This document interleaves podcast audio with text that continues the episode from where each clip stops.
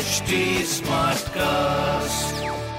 आप सुन रहे हैं एच डी स्मार्ट कास्ट और ये है लाइव हिंदुस्तान प्रोडक्शन हाय मैं हूँ आरजे शेबा और आप सुन रहे हैं आगरा स्मार्ट न्यूज़ और इस हफ़्ते मैं ही दूँगी अपने शहर आगरा की ज़रूरी खबरें सबसे पहली खबर ये है कि दिल्ली से वाराणसी तक आठ सौ पैंसठ किलोमीटर लंबे हाई स्पीड रेल कॉरिडोर में अलीगढ़ से आगरा तक की जो रोड है, वो भी ली जाएगी। तो ये इसके थ्रू होते हुए जाएगी और अगली खबर ये है कि डॉक्टर भीमराव अंबेडकर यूनिवर्सिटी में कि अभी भले ही ग्रेजुएशन का जो प्रवेश प्रक्रिया है, वो बंद कर दी है, लेकिन यूनिवर्सिटी की पढ़ाई के लिए जो स्टूडेंट्स है ना, वो रजिस्ट्रेशन करा सकते हैं, क्योंकि बी एल की जो एंट्री प्रोसेस है, उसको ही बस जारी रखा हुआ है तो इसके लिए आप ऑनलाइन रजिस्ट्रेशन करा सकते हैं। और तीसरी खबर ये है कि दीपावली के बाद से ही जनरल टिकट मिलने की संभावनाएँ जो हैं, वो फ़िलहाल अभी इसको कैंसिल कर दिया गया है। आगरा में 23 मार्च से ही जनरल टिकट की विंडो बंद है। हालाँकि ये दिवाली और छठ पूजा त्योहार के बीतने के बाद टिकट शुरू करने की संभावना थी, मगर अभी फ़िलहाल इसको कैंसिल कर दिया गया है। इस तरह की खबरें आपको हिंदुस्तान अखबार में मिल जाएँगी। और कोई भी सवाल हो तो ज़रूर पूछिए फेसबुक इंस्टाग्राम और ट्विटर पर। हमारा हैंडल है एट